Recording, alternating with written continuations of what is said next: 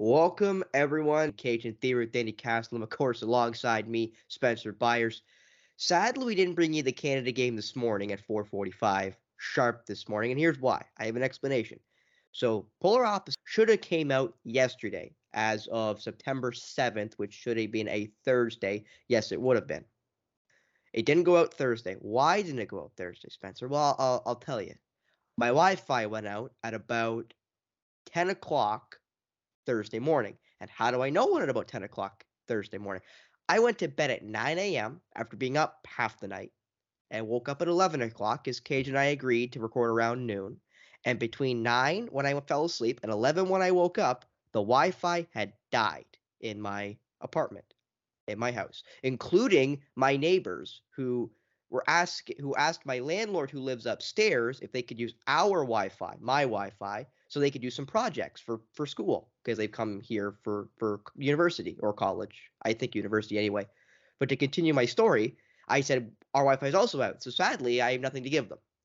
And it was out all day Thursday, all day yesterday, and was out half of the night last night until 4:40 in the morning. So five minutes before Canada stepped on the floor to play Serbia, my Wi-Fi turned back on. So I didn't have to waste data watching the Canada versus Serbia game, which was nice, Kajan. My 30 gigs not need to get wasted all in one shoot. But that is why we did not record the Canada versus Serbia game together. That is why there was no polar opposites on Thursday, yesterday. But they're now getting mishmashed together. And as long as Cage and I can agree at waking up at 440 for the Canada versus United States game, we will do that. Mm-hmm. So, without bearing any more leads, Kajan, Canada did lose today against Serbia, 95 86, in a game that Canada never really was close in. You felt like they could always make a run at that lead, Kajan, but they never really did. And then, as I also said, Canada expected to play the Americans in the gold medal game. Well, they still got the Americans, but they're in the bronze medal game. The Germans beat the Americans to make their first ever World Cup final. And they come out winners. And I'm trying to quickly find the score cage. And I believe it was one 113, 111. I watched what? that. I actually one, watched that game. 113, 111. You're right in favor of the Germans, who again make their first ever World Cup final. They take on Team Serbia at 8:30 on Sunday. The Canadians will play the Americans, and I believe it again is 4:45 in in the Philippines in Manila. Here, of course, 4:45 is Eastern Standard Time here in Ontario, so a little earlier, a little bit farther west as you go. But Kajan, mm-hmm. starting off with those Canadians, what did you make of the performance against Serbia in the 95-86 loss? Because I watched it live. I think you watched it post and then watched the American game right after. So, what did you make of the Canadian performance? In terms of NBA terms, it kind of reminded me of the Lakers Nuggets series, the Western Conference Finals. One team knows has that chemistry and knows what it takes to win at the FIBA level on a consistent basis. The other team is trying to figure things out. I feel like that's how it was with Serbia and Canada. Serbia's got a FIBA structure in place and Canada's still trying to figure things out. And I think foul trouble was a big foul trouble was a big key, especially with SGA. He wasn't himself, especially after getting three fouls in the first half. Kind of felt like he was playing pa- he was playing a little bit passive, especially on the defensive end. And they took advantage of and they took advantage of, and they took advantage of him on the defensive end and literally basically dared everybody else other than and Serbia basically dared everybody else other than Shai to beat them, and it worked. You you also got to go back to where this program is, where this program was, where this Canadian program was, and how far it's come in such a short amount of time. Mind you, now, now I know you meant I know you mentioned like they were getting killed. They they were getting killed on the inside. Where was Zach Edey? I had the same question too. Like, where was Edey when you need it? And like, you, you could use him for spurts, especially since this isn't an NBA game. You can you can like he can be used as a positive in the FIBA game. You can use uh, as an Uh, anchor, just as an anchor, Cage. I'm not even saying use him, you know, a, a, as a guy who needs to move a lot. Use him as an anchor. Just say, Zach, stay in these four spots. Don't go anywhere from these four spots. or You like know? dump, or even on offense, dump it inside, uh, dump, dump it inside to him because he he went he he's gone eight for eight in this tournament. We also got to we also got to realize this. Yes, we all lo- we're all watching it and say these are the adjustments that got to be made. Jordi Fernandez has not been the coach of that team for that long. And and I think in in some sort of sense, coming in, coming into this tournament, we all thought of like, okay, we want to move on from the group. Uh, uh, Canada got to move. Uh, Canada's got to move on from its group. But I don't think anybody expected something like this at the end of it all.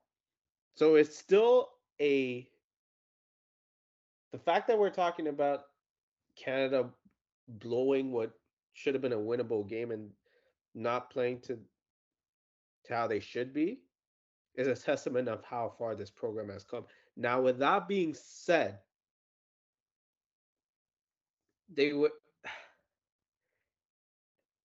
and I don't want to say anything about the refs, but the fact that Canada was in foul trouble early on, not only with Dillon, Bro- not only with Dillon Brooks, because Dillon Brooks has told the line of foul trouble, but more importantly, SGA getting into foul trouble. Because I think I heard this in the broadcast. In the first half, in the four minutes that he was on the bench, Canada was a minus 10. And then that really didn't play that much of a factor in the first half because the third quarter they did make a little bit of a run but they just couldn't keep up but defensively they just they just couldn't keep up. Serbia could get anything that they want at will and that's a and that comes down to fiba experience. Serbia's been in these types of situations. For canada this is the first time they've they've been in a FIBA World Cup semifinal, and it showed. And I also don't want to mention the referees, but I, I will say that Canada got in very early foul trouble. And not only SGA, who you said minus 10, I can tell you the moment he stepped off the floor with the second foul before he even got the third one, it can't when they went nine guys deep on the bench, that they were a completely different Canadian team. And you could just tell it. I believe they turned the ball over two or three times straight on the possessions, and they just did not look anywhere near as potent on offense. With But gotta- obviously, Sorry, go on. I was just going to finish with obviously without having your best player on the floor in SGA. But at the same time, you got to give credit to Serbia because we were talking about Bo- Bogdan Bogdanovic, but it wasn't just him. But it wasn't just him that made a big impact. Um, their backup point guard, Alexa Ab- Ab- Abrav- at, at the start of the fourth quarter, when Canada is on is trying to make that run, pickpockets SGA at half court and goes all the way in for a dunk. Sets the entire tone for that fourth quarter. Dobrich. He had 16 points. He had 16 points and hit some big shots down the stretch. Nikola Miladinov. mm, I want to say it's Milutinov. 16 points and 10 rebounds. Took advantage of um took advantage on the inside. Held his own against Jonas Valanciunas in the quarterfinals against Lithuania and had his way in the paint. And had his way in the paint. It had not only had his way in the paint, but showed impressive touch and footwork too against the undersized Canadian front court. So this is a Serbian team, even without the two-time NBA MVP Nikola Jokic. This is still a hell of a squad, and they each got each each man has their role, and they execute it to perfection. And, and it's something Canada has to strive for in the co- in the coming in the years to come and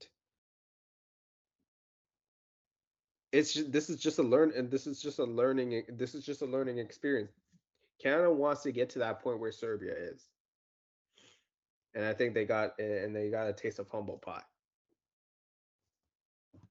I don't disagree with you there because again, Canada wasn't really close for the entire game, and again, for me, it always felt like Canada could go on that big run, but defensively, I just don't think they were good enough against Serbia, in my opinion. I thought defensively there were a lot of easy baskets, especially in the post, which is again where I would have wanted to see Zach Edey. I will continue to pound the table that I want to see Zach Edey. I will buy a Canadian jersey that has Edey on the back of it if that's what it takes to get him on the floor, Kajan. But Damn. you know, without getting that far over, you know, I know Powell went down with some sort of injury with his back and was out for extended periods. I believe Olynyk had foul trouble. We all know Dillon Brooks had foul trouble as he's had this entire tournament. SGA for the first time had foul trouble, which really costed the uh, tr- uh, Canadian offense. But RJ Barrett looked great again. Yep. You know, let's. I'm gonna try to bring out some positives here, as much as again I do want to harp on some of the negatives of where was my guy Zach Edey, where was the Purdue legend Zach Edey. But you know, RJ Barrett looked great. Dillon Brooks, when he was not in foul trouble on the bench, he looked was great really too. good again. You know, Lu Dort also in foul trouble. And I got to be honest, Cage, and again, this is we're not talking about the referees, but I feel so bad for Lu Dort. Like sometimes I just watch him play and I'm like, I don't, you know, I don't know if people notice how hard he works because of the whistle. Yeah. Like, did you see the second foul he got, the block he got from under the basket? Do you see Mhm. that one? Do you remember I it? did. I it's did. vivid in my memory, Cage. Now, for you, if you did not watch the game, just for for quick close captioning. Lu Dort watches a guy drive down the baseline. He's under the basket, can't lay it in, so gonna have to pass it. Guy jumps, or the guy's trying to go around Lu. Lu jumps because he thinks he's gonna try to go around him and lay it in. So Lu jumps straight in the air, straight up and down, inside his cylinder. The guy bumps him and air mails it. I think it was Bogdanovich. Air It mails was his pass. Bogdanovich. Was, was it Bogdanovich? It was Bogdanovich. And he air mails this pass, Kajan, 30 feet, nine rows up. through this thing like an Aaron Judge home run. Okay? through this thing up high. Okay? You know, he's like the Martian, you know, J- Jasson Dominguez putting that thing in the seats. All right? And they call Lu they call Lu Dort on, on a block. And Cage, I, I, what do you tell Lu Dort? As a coach, what do you tell him? Other than great job, do that again next time. Because what else could he have done? He couldn't have done anything. Like he he jumped to block a shot. He was inside his cylinder. He didn't move his arm. He didn't bend his leg at him. Bogdanovich made contact with him while he was in the air. How is that Lu's fault? Like if Lu would have kicked him, or if Lu would have threw out his foot, then I would have understood. Okay, you know what? That's fair. That's a block. But Lu didn't even do that. He hit Dort. So I, I don't understand. And I- that's that's one. And there's a couple others that I don't remember that I will be honest as, as a Canadian fan I felt like we're soft. But the reason why I feel like they were soft is consistency. Because against Brazil, you had to shoot somebody to get a foul. Against Spain, they But let some was rough housing get away with it. Problem- Against the- the pro- Slovenia, they let some rough housing get away with it. And again, against this game, it felt this, this game felt like it got roughed a little bit differently against Serbia. And I'm not saying that went in favor of Can uh, it went in favor of Serbia. I feel like Serbia also was unha- was unhappy with certain things that went against them that were kind of soft. But, But I feel like this game was softer than the games previous, which is why, as a Canadian fan, I'm a little upset about it because they were inconsistent throughout this tournament. Because every other game, you felt like it was it, they were letting you get away with some stuff, and you knew what they're letting you get get away with it, right? Mhm. And then this game, all of a sudden, what wasn't a foul is a foul, and now SGA's got three fouls in ten minutes of play. Yeah. And as badly as Canada played as on the defensive side of the floor, you have to wonder was the whistle early on did the whistle early on influence the defense influence the defense? Because now you can't really play as a your brand of defense as you want because of that foul trouble itself. Now i don't want to i'm going to stop short of blaming the refs but it also makes you want but that does play an influential factor well, and, and, again, but we've also stated that the Canadians did a lot of other things wrong. They played bad defense, regardless of the foul trouble. You know, that they, they played bad defense. They were not good enough defensively. Mm-hmm. They didn't have enough. They did not have a whole lot of bite offensively without SGA on the floor. That was blatantly obvious. Yep. Canada never felt like they really, as much as like I've said that, and I truly believe that Canada, I felt like always had a chance to win that game. The reality is they never were close. Like they never were close. The closest they got were 0-0. It is the reality. Mm, I think they were down five in like the third quarter, but that was as close as they got. They made one good run and then went back down by 13. Yep. Like, you know. So the, the reality is is do I wish the referees had been what they have been this whole tournament? Yes.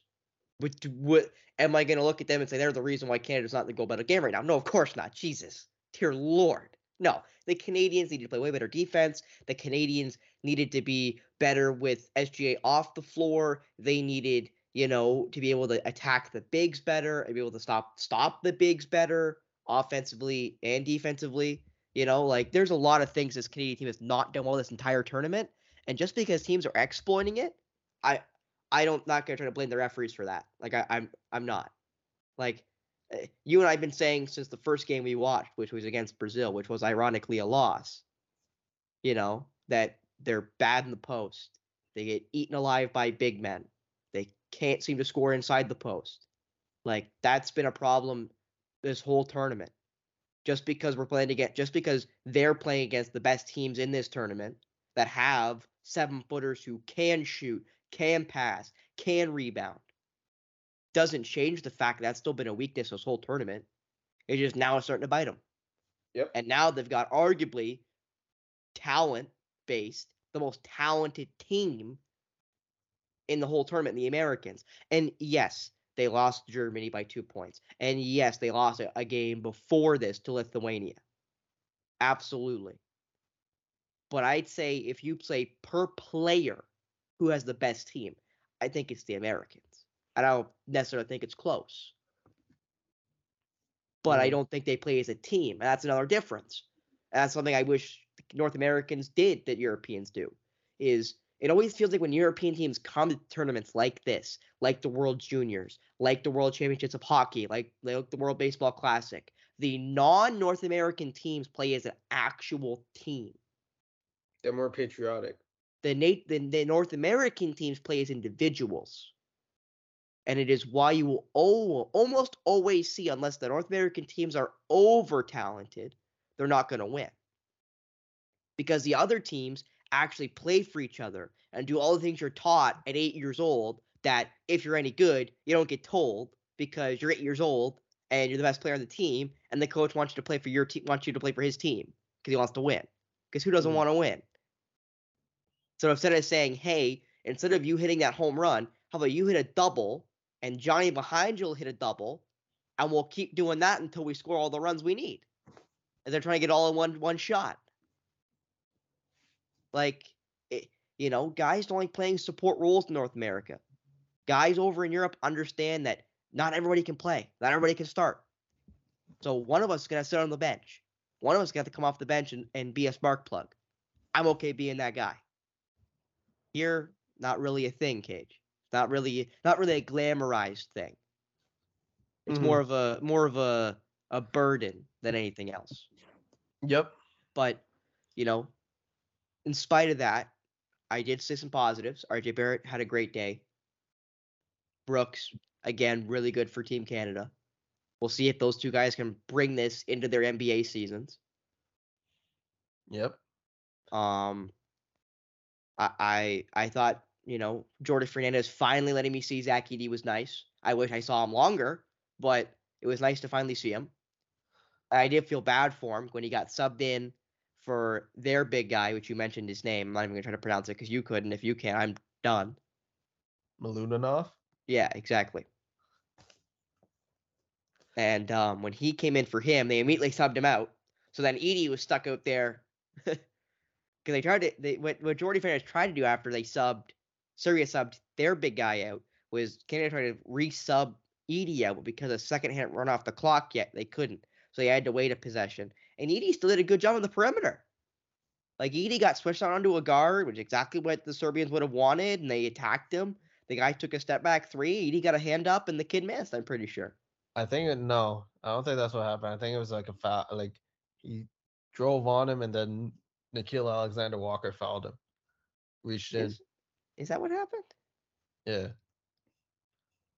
I remember Big Zach Edey putting up a hand. Actually, no, you're right. I remember because he did foul him, and I remember seeing Zach Edey kind of upset about it because in my my head cage, I'm thinking he's gonna block that because of how big Zach Edey is. Because he was switch onto a guard, so he's gonna put a foot on this kid, on this guy. And you see Zach Edey walking behind him like a dad chasing his kid through a mall. So I'm, I'm just thinking, Cage, and he's gonna he's gonna set that thing into he's gonna smash that thing into the stratosphere. But and then as you mentioned, Nickeil Alexander Walker did get that foul. You just jogged my memory, Cage, and thank you. But Oh. I got you. but no, like you know, there are positives from this tournament. You know, as the Sportsnet team continued to say, I don't know if it's their their ratings or whatnot, but you know that no matter what happens, Cage, they could lose today, which they did, and lose tomorrow or not tomorrow, Sunday, and they still will finish the best place they've ever finished at a World Cup. Like they're already guaranteed their best finish ever, regardless of the result against the Americans on Sunday. hmm It just show it just goes to show you that um if they're playing this well now, without much of a tune up to the FIBA World Cup. Just imagine if there's more time and effort being put into the Canadian men's national program. And it's all systems go heading into Paris. Now it might be easier said than done because obviously some of these guys they got NBA they got the NBA season to play. But they put more focus in that. um, And given that they qualified for the first time in like 23 years since 2000, it is going to be all systems go because what we saw today was proof of what a FIBA and Olympic powerhouse looks like. And this was without and, this was uh, without Nikola Jokic on the floor. Canada, that's that's the standard and expectation that Canada's got to reach. and we're already close to expecting it, Cage. And the other thing I do want to mention here, again, we've mentioned it a couple times throughout this. Nikola Jokic was not there for Serbia, but Jamal Murray wasn't there for Canada. And if Jamal Murray would have been playing for Canada, you know, if SGA gets three fouls, then they have Jamal Murray running the offense. And I don't think there's going to be any, you know, lack of offensive bite from those two. You know what I mean? So, as much as obviously, if the best player in the world, Nikola Jokic, is playing for Serbia, they're going to be a hell of a lot better team. Mhm. But if Jamal Murray's playing for Canada, you know, I could argue the same thing. They add different things, but it's the same. It's the same. You know, it's the same reality. I think in that situation, it also like amplifies Canada's problem that they have Oh yeah. Oh lord. lack of inside presence. See, but I and then but then and but that that, that makes you wonder though, Kajan, because of Jokic's style, because he plays the perimeter so much. And I'm not saying Nikola Jokic is a bad post player. I think Nikola Jokic is a really good post player. Is that's just not his main ability, right?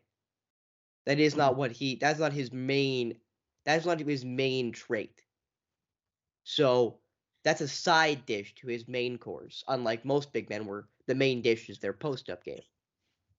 You know, if you're Hey, his you're- if you're if you're the diesel, it's the it's course. the it's the main course and the sides.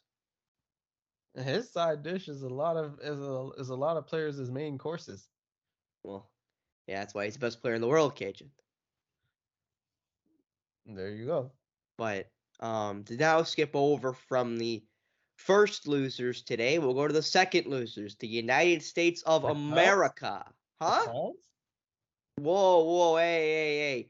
We're not gonna make fun of the boys down south. Okay, Kajan, we're gonna keep this respectful with Canadians, eh? Okay, we're not gonna bully the Americans. They lost two. In fairness, they now have two losses. The Germans are seven and zero. That's right, baby. And oh. As they go mm-hmm. into the gold, the World Cup game, the gold medal match against the Serbians. But the United States, they lose by two, 113, 111. And now they have a bronze medal matchup against Canada at 4:45 a.m. Oh man, not 4:45 a.m. bright and early, but before the roosters are even up, before the birds are chirping. Oh, But- man. You know, Cage. Before you watched the game, I didn't. I I had no interest in watching the Americans play after I saw Canada lose. But um, I'll quickly get your thoughts, Cage. What did you make of the game between the Americans and the Germans? See, it was a high scoring game. See, Very. it was a high it was a high scoring first half. It was a high scoring first half. And the way it was going, it was a game of runs. Germany made their runs, USA made their runs. But you would think if USA goes on a big run, it's GG's from there. But then I saw the score 60 to 59 USA at the half. I'm like, with a t and mind you, the USA didn't send out their best players. Case in point, LeBron and KD aren't there. But the fact that it was a one point game, and with the amount of pressure that USA has, especially since they finished, I believe it was seventh at the last at the last World Cup in 2019. That's a ton of pressure. Germany's playing with house money at that point. And then all of a sudden, with a young team like that, with with a young team that they have, and the fact that um like you mentioned before, they play as uh, it's more so you watch they, they got talent, but they more so play as individuals than as a team. Germany plays as a team. And it showed in that third quarter when they outscored them 35 to 24. And that was basically the, and that was basically the difference in the game. Um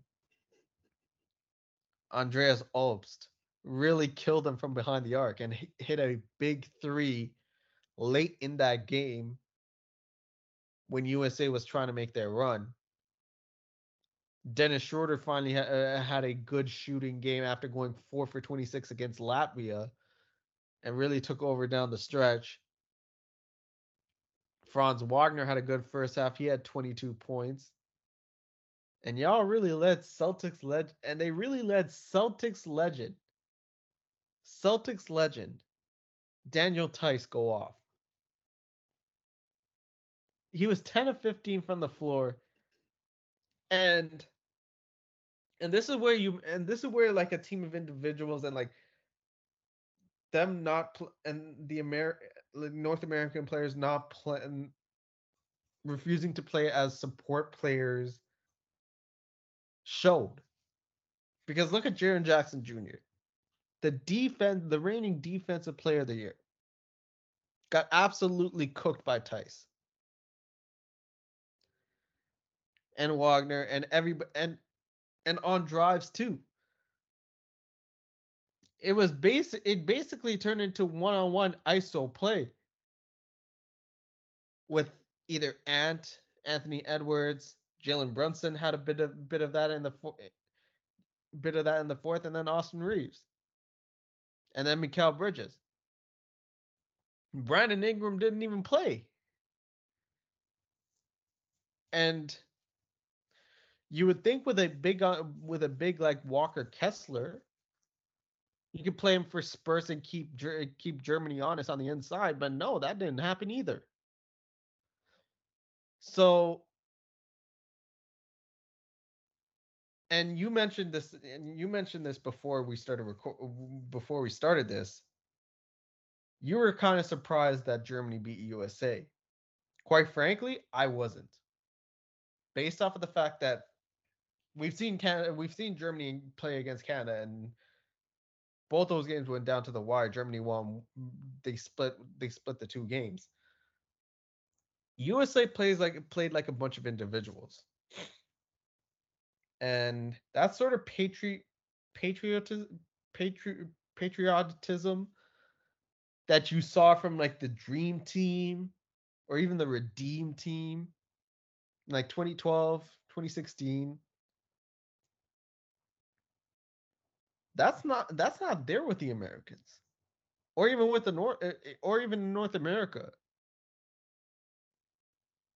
It this team seemed like a bunch of mismatched place pieces who are talented on paper but don't mesh well together as a team like other like they should. Germany played like a team. USA didn't and that and that showed. Yeah, the Americans finished seventh at the last World Cup. They lost in the quarterfinals to France, who ended up getting third in 2019. Um, but now on to something you wrote down in the doc, and I kind of want to know where you're going with this, Cage.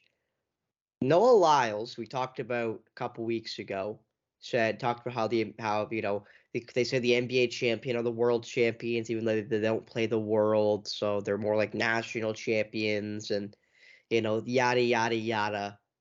You know, you you put in the doc, you know, was he right all along? What what do you mean by that, Cage? Do you do you, are you starting to think that Noah Lyles was onto something? In a way, he might be. Because let me explain this. Let, let me Yeah, let me let, let, me let, let me let you break it down. let me let me say this. Technically, we we agreed on this. Technically, he's not wrong. But there's a difference between but the NBA is the best basketball league in the world by far, not even close. We can get that out the way right now. But in terms of world basketball, in terms of Olympic basketball, in terms of FIBA basketball, it's a stark difference from NBA basketball. And I kind of like and I like FIBA basketball more in which they let you play. You can actually play defense. In the NBA, you breathe on someone and it's a foul.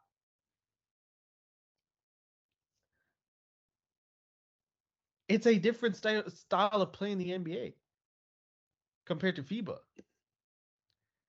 And I think as we saw today, maybe it wouldn't have been the case if this was like the dream team or the redeem team era.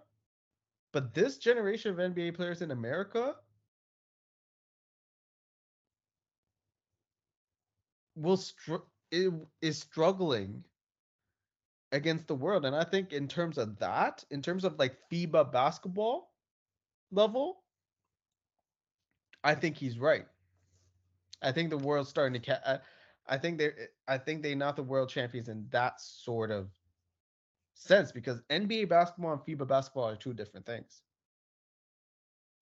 And and I guess in that sense, and look at and look at the players in the NBA too. Look at the top players in the NBA. Giannis, he's from Greece. Jokic, the best player in the world right now, is a Serbian. Shai Gilgeous-Alexander, he's Canadian. Luka Doncic, Slovenian, Joel Embiid is from Africa. Cameroonian. I can't remember exactly what country, so I just said Africa as a continent. I was like, close enough. Cameroonian. Or although I don't know if he's playing for France or the USA right now. I'm not entirely sure about that. Um but in fairness, you know what? Victor Wembanyama, most recent first Wembanyama, overall pick, France. France. Gobert, uh, Gobert before before teams could exploit him. I, France. I was I was gonna I was gonna say Kid. I was gonna say Gobert first, and then I thought, nah, nah, nah. Let me say Wembanyama first. oh come and, and then and then you know where I'm going with this one. You leave the DR out of this, Kajan. You leave the DR out of this. They don't even count. They don't even count. They don't even count. You don't even try that. God. Well, I gotta say, I gotta say, I gotta say, regardless. I won't even say his full name, Cat. there you go, Karl-Anthony Towns. Just in case you didn't know. But even going back, going going even back, uh, going even back before Argentina, they had some great players. Luis Scola, who was on the floor for that for, for the for the semifinals as an ambassador. Manu Ginobili, Tony Pau Parker. Pau Gasol was there as an ambassador as well for Spain, and his brother Marc Gasol. There you go. There's been a there's been a ton of international talent. Now we're seeing it more. I'm thinking even farther back, Cage. I was thinking you were going to go with Hakeem Olajuwon, the Dream. Hakeem the Dream, Nigerian. Nigeria. Patrick Ewing, Jamaica. Those were the big ones. I'm not even thinking I can think of another. Arvydas Samo- Sabonis, Lithuania. Oh yes, yes, the original Sabonis, and he came over really late because obviously of the turmoil in uh in in um in Eastern Europe. He wasn't the same player in the NBA, but still a heck of a player. But there, there's been a ton of international talent from time. Now it's just there's just a lot more of it because the game's gone global. because of players like Hakeem, because of players like even Patrick Ewing, and then Peja Stojakovic and and Toni Kukoc and guys like that. And no, not to say Toni Kukoc could lace any of these guys' shoes, but players making the leap over here and doing it when it wasn't safe now allows guys when it is safe to leave and is safe to come to North America and play ball. You know, it gives them a little more liberty. Mm-hmm. But I think I guess summing up why I think Noah Lyles is right is because maybe this is just me, but I'm looking at it in terms of FIBA basketball. Because I have my gripes with NBA with how the game of basketball is being played in the NBA. Especially like how you can't literally play you it's literally turned into a game. It's the game of basketball and the game of nba basketball is literally turned into basically either layups or dunks or threes. There's no diversity offensively and defensively. You can't play defense Yeah, So what in is term- defense? exactly so in terms of the sense of fiba i think in terms of how players are sort of being sculpted and involved into, like especially from America or Canada growing up, I think it's hurt. Uh, I think in terms of like the global sense of the game, in terms of like the FIBA sense, it's hurt them.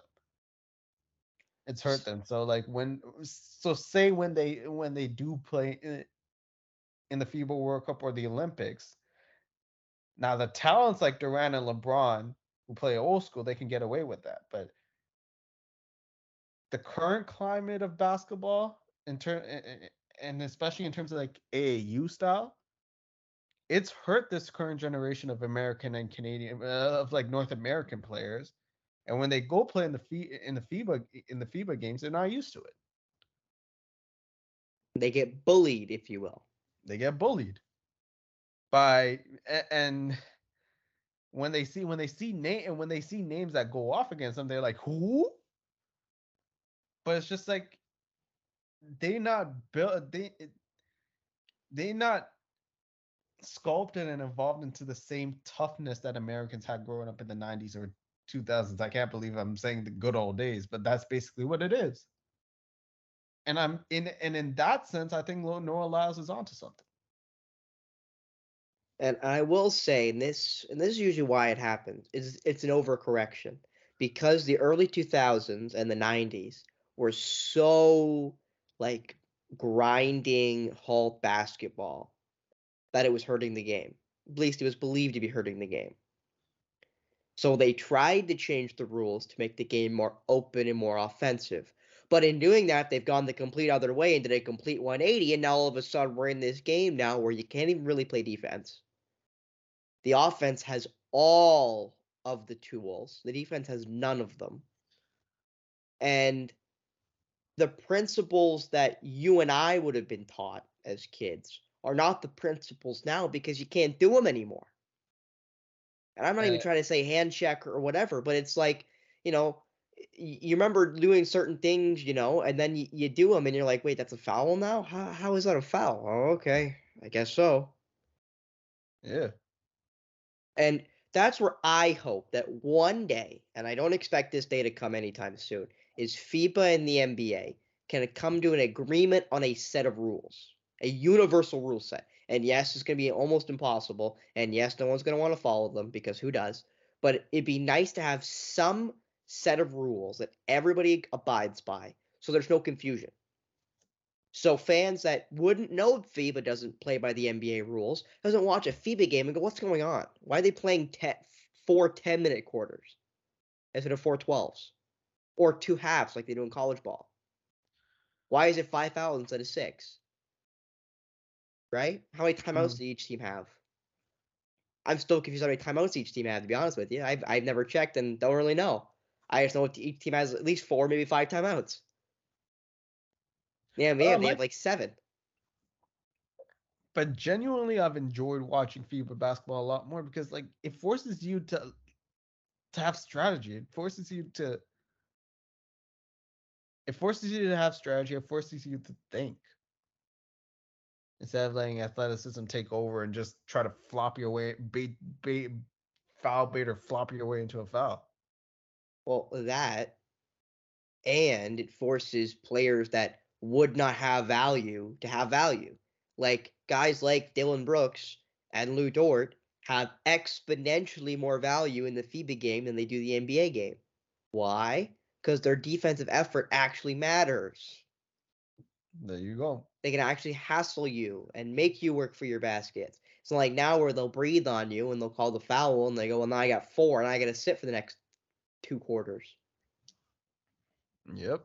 So, in fairness, Kajan, I agree with you wholeheartedly that the FIBA rule set is way better for spectator ball. I'm not sure if the players appreciate it or not, but I think the European players definitely do, and I'm not sure if the North American players do or not. And I don't really think it matters if they do or not, because I think you and I've illustrated enough that they're that they're soft and that they're gonna be soft. They're gonna get softer because of the way they teach the game now, and the way the game is going, especially. And I think that's why I think Noah Lyles is right because, like, are they really the world champions in terms of playing that style of basketball that's absolutely soft and isn't and has the defense and has NBA defenses at a disadvantage? Is it like? Like I'm comparing, I'm comparing styles of basketball because like with FIBA ba- with FIBA basketball, the USA the USA and it was and it's not just this game. Lithuania, they got bullied. Even Montenegro. They were they were in close with Montenegro. And I think in that sense the world is catching up. In terms of talent level, in terms of like how the game, in my opinion, should be played. The world's catching up the talent level is finally starting to get there and the fundamentals have always and the fundamentals are always in favor of the world in my opinion Well, Cage, a good way to explain it, and something that some people don't seem to get until you you explain it to them at a real molecular level, but sports is popular in certain places. Like cricket means nothing on this side of the pond. You go to England, it means something. You know, you go to Serbia, it doesn't mean anything. You go to India, it's massive. You go to Australia, it's massive. Same thing with rugby. Australia, England, you New know, Zealand. New Zealand. Same thing. Here in Canada, it's hockey. The Americans are now building their way up to it. Obviously, the Scandinavian countries and Russia. You know, but the English, they still call it ice hockey because they have field hockey there and actually play at a relatively high level. Mm-hmm. But when you have more sports taking your top athletes, there won't be as many great basketball players playing for the US. Because we're playing football or soccer or hockey or other sports. yep That, you know, so it's again divvying up your top tier athletes for all these other sports. So basketball right now just can't compete. just can't compete. And all these European countries are now getting to basketball, getting to hockey. So they're catching up and they're not catching up slowly. They're catching up fast. Yep. So I wouldn't be surprised if we see some really big leaps from the European countries in the next 5 to 10, maybe 15, 20 years. And don't be surprised if we see a big leap from Africa eventually. Oh, Maybe it's not- coming. It's coming. Maybe not, maybe not within the next two years, but say 5, 10, 15 years, that leap's coming. And then it'll be even more difficult for I'm I will say the United States to kind of hold people hold team hold countries off in terms of the basketball level because even now Canada's starting to pick things up in such a short amount of time too. So it's great for the game. It's great for the game. And dare I say it, Noah, uh, we might have to owe Noah Lyles an apology. No, we don't. No, we don't. No, we don't. No, no, we don't. Okay. What he said was dumb. Just because you and I like the FIBA rule set does not necessarily mean that the best players in the world don't play in the NBA. Doesn't mean that the best team in the world doesn't play in the NBA. Doesn't mean any of that. Doesn't mean any of that. I, will, concede to you that the FIBA rule set's better. I will concede to you I prefer the FIBA games over the NBA games. But I'm not going to try to concede to you that a, a, a Europe Euro League team would beat an NBA team. Jesus. Oh, Even by the FIBA rule set. Fair enough. Fair enough. But I will I will end off on this note. Americans Amer- Americans being worried about being world champions, they might not even be the North American champions come Sunday morning. They might not be, and as long as my Wi-Fi doesn't decide to blow up on me again, you and I will be doing that game live. I hope, as long as you're willing to wake up at 4:45 with me. Uh, I might not even sleep. Uh, may me neither. So uh, we'll see. We'll see when that gets through. But to uh, something else, Kajan, and for the first time in a while, I'm not going to end with the Scrabble board. We're going to do it right now, and I got a good segue of why. So again, if you didn't know, Scrabble board is because of Kajan's 17 character long last name in Theru. Thany Castlum is such a tongue twister for some, usually of the white variety, which I do happen to be. Yeah, but you uh, you say better than uh, better than even people of color.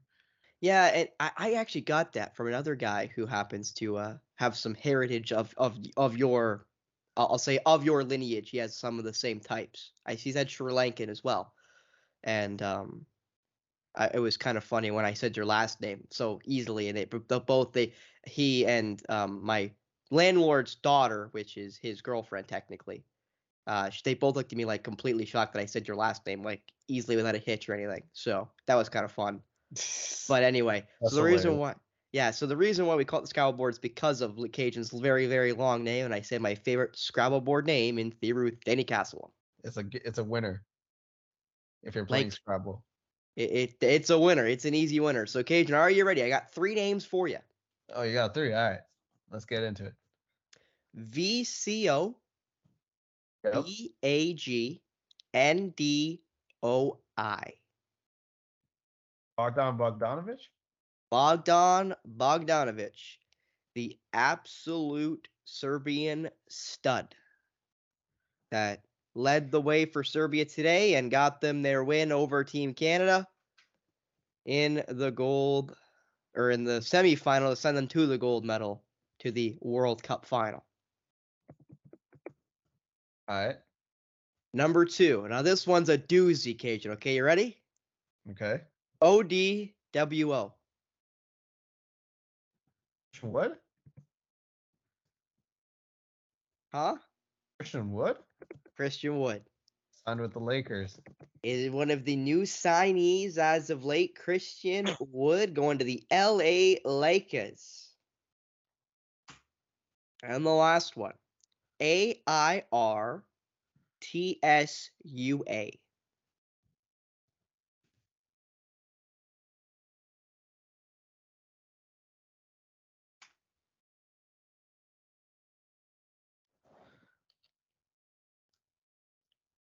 I'm gonna need a clue for this one. WNBA legend. Wow. As soon as you said that, Diana Taurasi. And I guess you can explain why this was uh, this name was mentioned. And you would be right. It is Diana Taurasi. And the reason why she is in the Scrabble board today, and the reason why she's even last, which was not intentional, by the way, on my part, it just happened to go that way. And once I realized that, my brain went, well, it's a good segue, so I might as well use it. She was the leading three points in a season leader. So the, mo- the most three pointers ever made in a single season. She was the record holder at 121 threes back in 06. That record has been already broken this season, and it was broken technically yesterday, but the article was written this morning, just before Canada played, ironically, and it was broken by no other than three point champion herself, the Steph Curry, the Steph Curry call outer, Sabrina Ionescu. The three point king has now gotten the single season crown already, and she's still got games in hand, Kajan. She's still got she's still got chances to add on to it. Yeah. She ain't done. She ain't done. So let's see how seven- high she can get this, Kajan, because she already's broken. Again, it was 121. It is now 124 as of last night, and it will continue to grow with the last games of the Liberty season. Yep.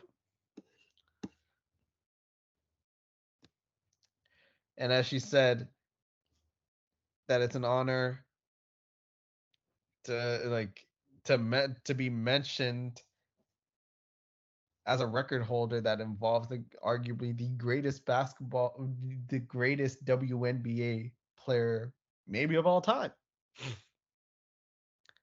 and Liberty head coach Sandra Brondello, keep in mind this name. She also coached the Phoenix Mercury back when Taurasi was playing, I believe, from four, 20, and I'm looking at this right now, 2014 to 2021. So the fact that the Liberty head co- uh, Brondello is saying is saying that Ionescu is like is like a little Diana the way her game is developing. That's high praise. That's that is high praise and it hasn't also it it's been a record breaking week for the Liberty because in their previous game, Breanna Breanna Stewart, and I'm looking at this right now, she broke the sing the league's single season scoring record in their 94-93 win over the Dallas Wings. So there's a ton of history happening this WNBA season, and quite frankly, and we've raved about how the game of women's basketball has grown. This just adds another layer to it. Do quickly want to mention they have one more game due to the New York Liberty. They play against Washington on Sunday. Now, with the Liberty being so close to a, I'm not going to say falling Las Vegas Aces, but they definitely have had a rough patch as they lost two games in a row to that Washington Mystics team and the New York Liberty not too long ago, Cage the Liberty are within striking distance of the Aces now for the number one seed in all of the WNBA. Yep. But they also play the Phoenix Mercury back to back times. Do the Aces, so you would expect they get both wins. But I mean, they've struggled, you know, with that DC team. They also lost to the Sparks recently, right? So they've kind of been struggling against bad teams. So maybe they lose one of the Mercury, and if Liberty win their la- win their last game, they'll be tied. Head to head might go to the Liberty, right? They get they really need those two wins to the Aces to get the number one seed in all of the WNBA. The Liberty do have the Liberty have the head to head edge. Well, I'm seeing two losses here to Liberty in the last couple of weeks, so I would say either they're tied at two two or it is in favor of New York. 'Cause I can just see two losses right now out of their six that are going to the Liberty. I do see a win there against the Liberty as well in this litany of schedule. And then see Mhm. another win against so it might be a 2-2 split. So then I don't even know what the third tiebreaker would be if it's point differential or or what have you. But the Vegas Las Vegas Aces really need those two wins against the Mercury to end their season. They do, but at the same time, they know what it takes to win it all now. Um, See, Cage, I gotta be honest here, and, and this is something I disagree with you on a little bit, and I, and I wanna I wanna kind of jab you here with this one. You can run with the baton. okay. Is you talk about a lot how teams, you know, know how to win now, and they, you know, they can kind of take their foot off the gas in the regular season because they know what it takes to win in the playoffs. And I, I don't disagree with you. The experience is important, but I do think it is easier to be the challenger trying to take the championship than the team trying to maintain. Because when you're the top dog, what are you trying to get better for? Who is trying to find your competition when you're at the top, when you're at the mountain peak? When you're that team trying to climb up the mountain, everybody is a challenge. Everybody, you're trying to give it to everybody. You don't look Yep. past teams because you're still trying to make it to the peak. Unlike the team already at the peak who's trying to fall down the mountain. So I personally feel like a team challenging for the title almost has an edge over the team defending the title because of the I'll say lack I'll say lack of experience, but more just the the lack of you know the lack of being able to you know work up to your opponent versus play down to your opponent, if you know what I mean. And you know what? It's a fair point. It's a fair point because um that hunger in the challenger is there. Not so much as like the top dog. Unless you're trying to build the dynasty, then that's a different story. But for the most part, that's not always the case. Some teams that reach the top, like we've been there, okay, let's chill for a bit. But you make a good point in like in that the challenger has all that motivation to try to unseat uh, to dethrone the top dog.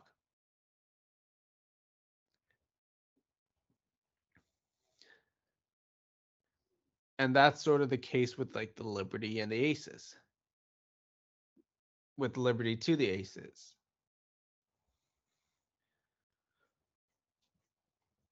So I see your point. I see your point, and I don't disagree with that.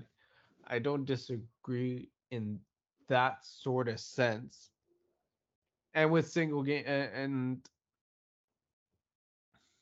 but I guess in terms of like the aces co- aces case, I don't think that's going to affect them though until they play the Liberty. Because right now, looking at it, they're those are the top two teams in in the WNBA, and they're poised for a crash, a collision course in the WNBA finals. They're almost destined, Kajan. They're they're almost destined. Maybe a team like Connecticut could get in the way of that. But we'll have to see to find out. Yeah. But I guess going i- like making it to the finals, they've been there and done that. So I don't think eh, and I think based off of the structure that the WNBA is at right now, like I don't think that's going to be a problem for the Aces. Now, would it be ideal to get home home court advantage? Yeah. But at the end of the day, at the end of the day, you are like the best. The best team also knows how to win on the road too. So you got to be prepared for both. You definitely have to be prepared depending on who does get that top seed to see, I assume, who will not have to face Connecticut in the conference final, as they will definitely be the three the third wheel of those top three teams. But Kajan, you gave me two last topics here that are kind of hypotheticals. So I'm going to take one of them. We'll take the other one next week, and then we'll figure out what's going on. Because again, because the World Cup's about to end, which we have been doing a lot of content on, and the NBA season is getting closer, but it still feels so far away to me. It feels, you know, it doesn't feel close. I know it is rather close, but football season just started. Hockey season feels like it's getting closer. Basketball season's a little bit behind hockey. Baseball's almost over. So give it, you know, two or three more weeks, and I feel like basketball will be like right there in, Speaking you know, in my football, we mind. uh, speaking of football, we fit playing each other in fantasy, and these and the Chiefs receivers just cheesed me. Yeah, and yeah. Ironically, I will just give you a quick update on our fantasy teams. So Kajan is a it, it had drafted Patrick Mahomes, who's the quarterback for the uh for the Kansas City Chiefs, and uh he did not necessarily play well. He he didn't necessarily play well, but Kajan didn't know till about two hours before the game started that his best weapon was not going to play. So that must have made Kajan very happy, didn't it, Cage? Uh, that's uh, It, it made you very happy, didn't it? Oh yes, very. that's uh, Kadarius Toney. Don't ever, don't ever talk to me about that name. Oh, you, you don't like Kadarius Toney's drop? Uh, Kadari, Kadarius Toney's drop? Ball went right off his hands into the in, into the rookie Brian Branch's hands. and led to an interception for Patrick Pick Mahomes, six. in, Pick in six. which it shouldn't have been an interception had, had he not had Butterfingers. pick six Brian Branch baby. Rookie pick six. That's all I gotta say, Cage. And the Lions win week one over the, the reigning champions. The reigning world champions, ironically, Noah Lyles. The reigning world champions, the Kansas City Chiefs. So I guess I Eh. guess I can tie it in. oh man. But Well- before we get too locked on our fantasy football matchup this week, Cage, and when my team destroys your team on Sunday, you know, uh, before that, we'll If they quickly- don't, if I end up winning that, that's a problem for you. um, no, it's not really. You have Patrick Mahomes, dog. Yeah, I've never played And- fantasy and- and- football in my life. and, and George Kittle might not play, which might upset me as a Niners fan. But anyway, again, we'll we'll argue about this on Sunday before the Canada versus America game at 4:45 a.m. when you and I are turned on caffeine. But the last thing I'm going to talk about here is an interesting is an interesting question. We've talked about it a lot, but still nothing's happened. Is trade candidates Yep. because Damian Lillard is still out there, James Harden is still out there as the two big fish. Is Siakam or OG going to move in Toronto? You know, are there other guys that may get moved that we aren't thinking may get moved? Like, does Tyler Herro get traded because of Harden and or Lillard? Does Joel Embiid leave Philly because if Harden leaves, is that team really going to be able to compete? Hmm right? Like a lot of dominoes could happen, Cage. Who do you see as the top trade candidates? I'll say top five or top three trade candidates coming into the season in a couple months. Well, two of them have to be Lillard and Harden. Um, Well, well don't try to convince me, Cage. but for the third one, by the third one, in terms of like a superstar, hmm, this is tough. Now you're gonna call me crazy for suggesting this, for saying this, but maybe, just maybe, if this backcourt partnership does not work out this this upcoming season, Trae Young.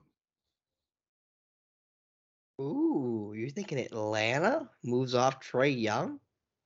Well, there was talk about it during, heading into last postseason, I And don't Nate Ma- know. and Nate McMillan got let go middle mid season. And if they struggle to the same degree that they do last season, fingers are going to be pointing at Trae Young based off of. Don't get me wrong, hell of a talent offensively, but defensively, doesn't cut it. And I wonder if there's another season like this, if there's another season like the previous two, makes you wonder. In order to solidify, maybe not solidify, but like prolong prolong their contention window, would they be better off moving Trae Young for better fitting pieces? I think Atlanta's in that situation where I think Trae Young is that third candidate that could be moved because they're eh, they're in a precarious position.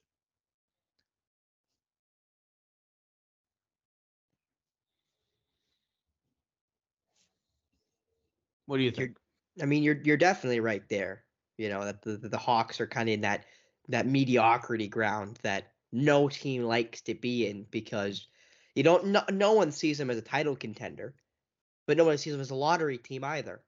Like they're kind of that like awful middle ground of like maybe play in, maybe a six seed if they're lucky, if everything falls right.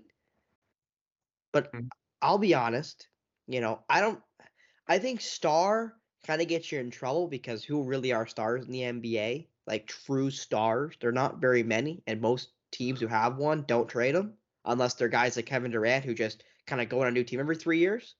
Yeah. But other, of course, than Harden and Lillard, who are one A and one B, I think Lillard is the better option. But they're both got injury histories. You know, they both want out. They both play basically the same position in point guard, technically. We'll see, you know, which one of those go. If either of them go before the season starts in about a month and a half, so October 24th will be the first day of the NBA. But another name that I think genuinely could get dealt is Chicago. Oh, I I, think say LaVine, DeRozan or Vucevic. yeah, LaVine, DeFrozen, DeMar DeRozan, or Vucevic. Defrosted? Yeah, he ain't defrosted. He's still frozen. I don't know, man. I don't know, I- man. Not, I not, I could see Chicago blowing it up after missing the playoffs last year, and you don't expect they're going to get any better. Um, I wonder if the Pelicans might look at blow, might making a move because Zion obviously is a walking band aid.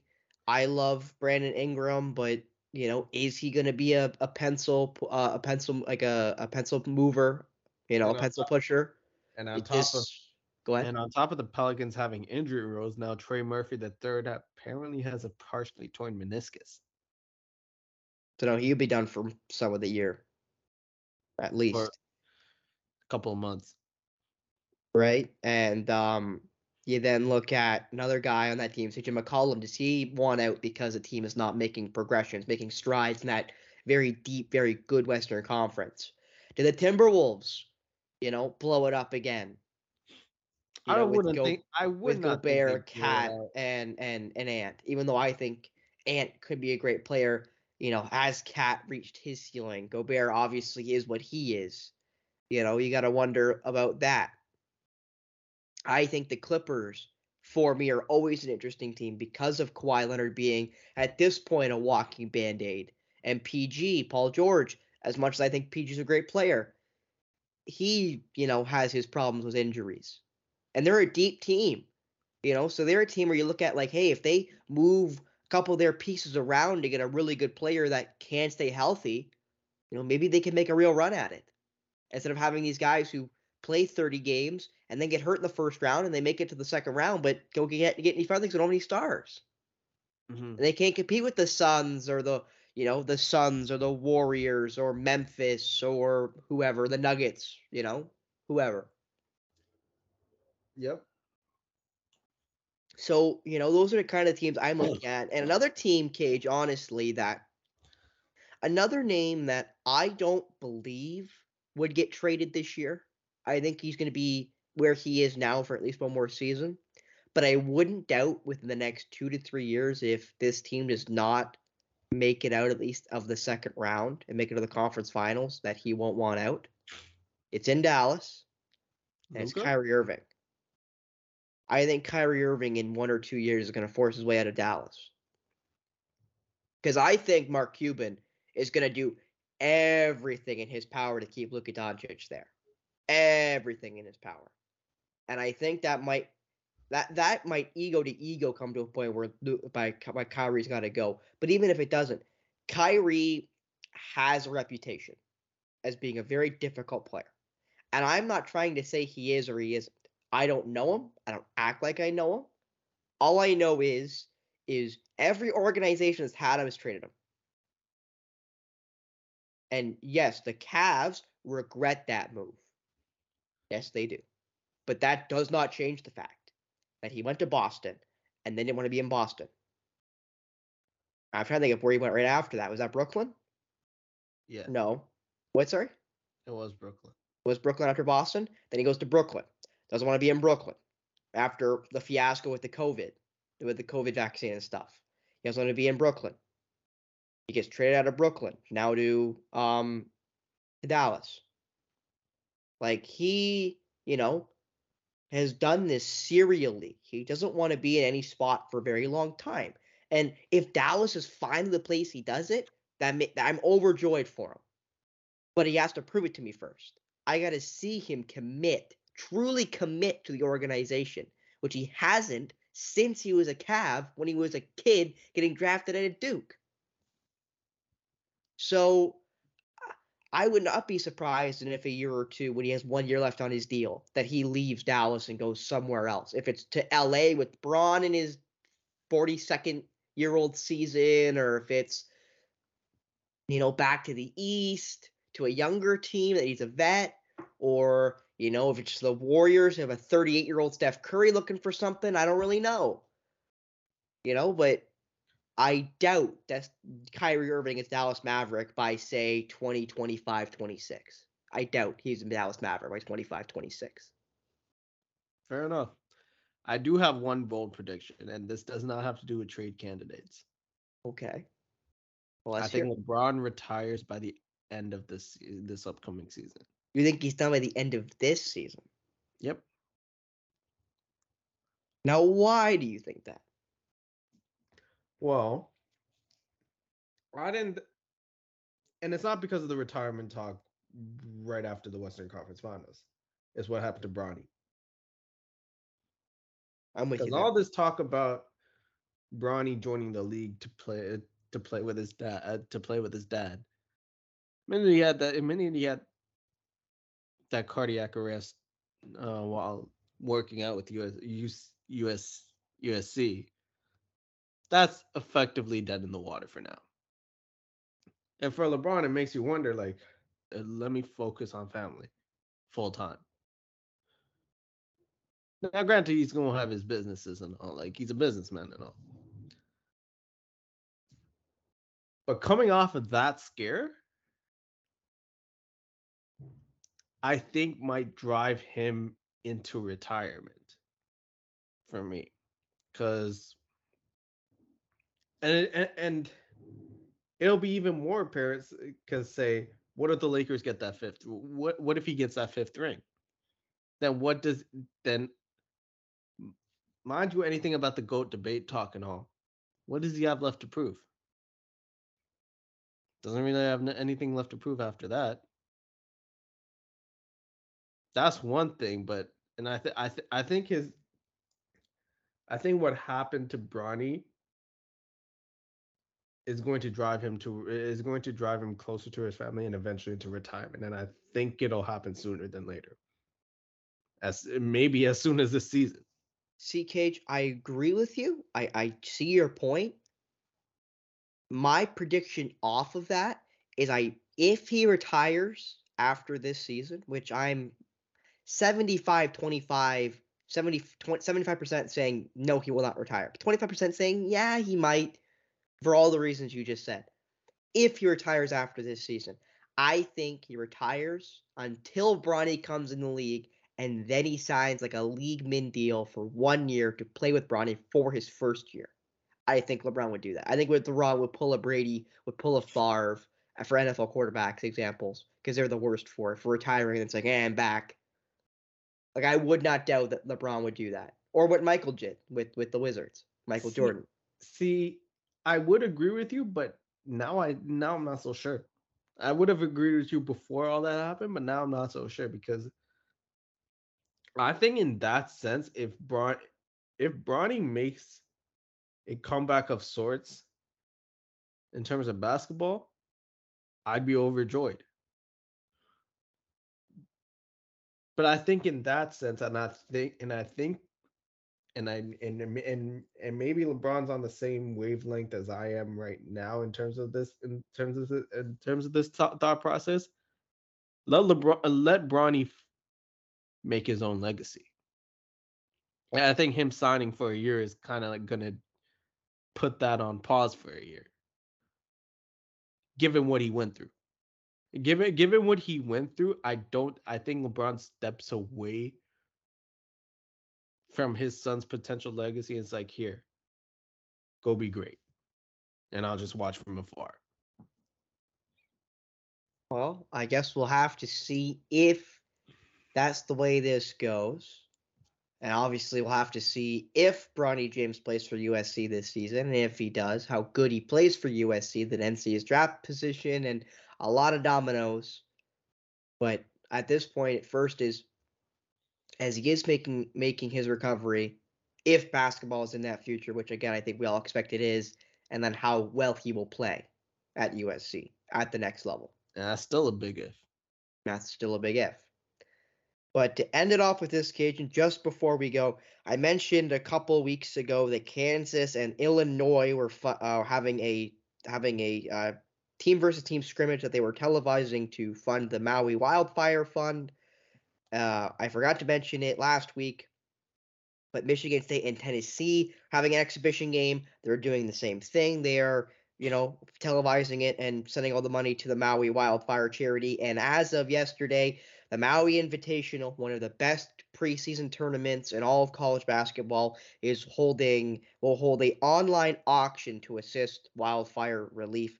So, least college basketball is trying its best to make a positive impact in what's happening in Hawaii with the wildfires, which I know you and I, Kajan, can commend that type of uh, sentiment. Absolutely. I just wish it happened. It happened. It happens in a lot more than just college basketball and like across like big four leagues too. But one can only hope. One can only hope, but that'll be it here for us. For Kajan, Thiru, Thanny Caslam, I'm Spencer Byers. Thank you so much for taking us in. Polar opposites. Do stay tuned.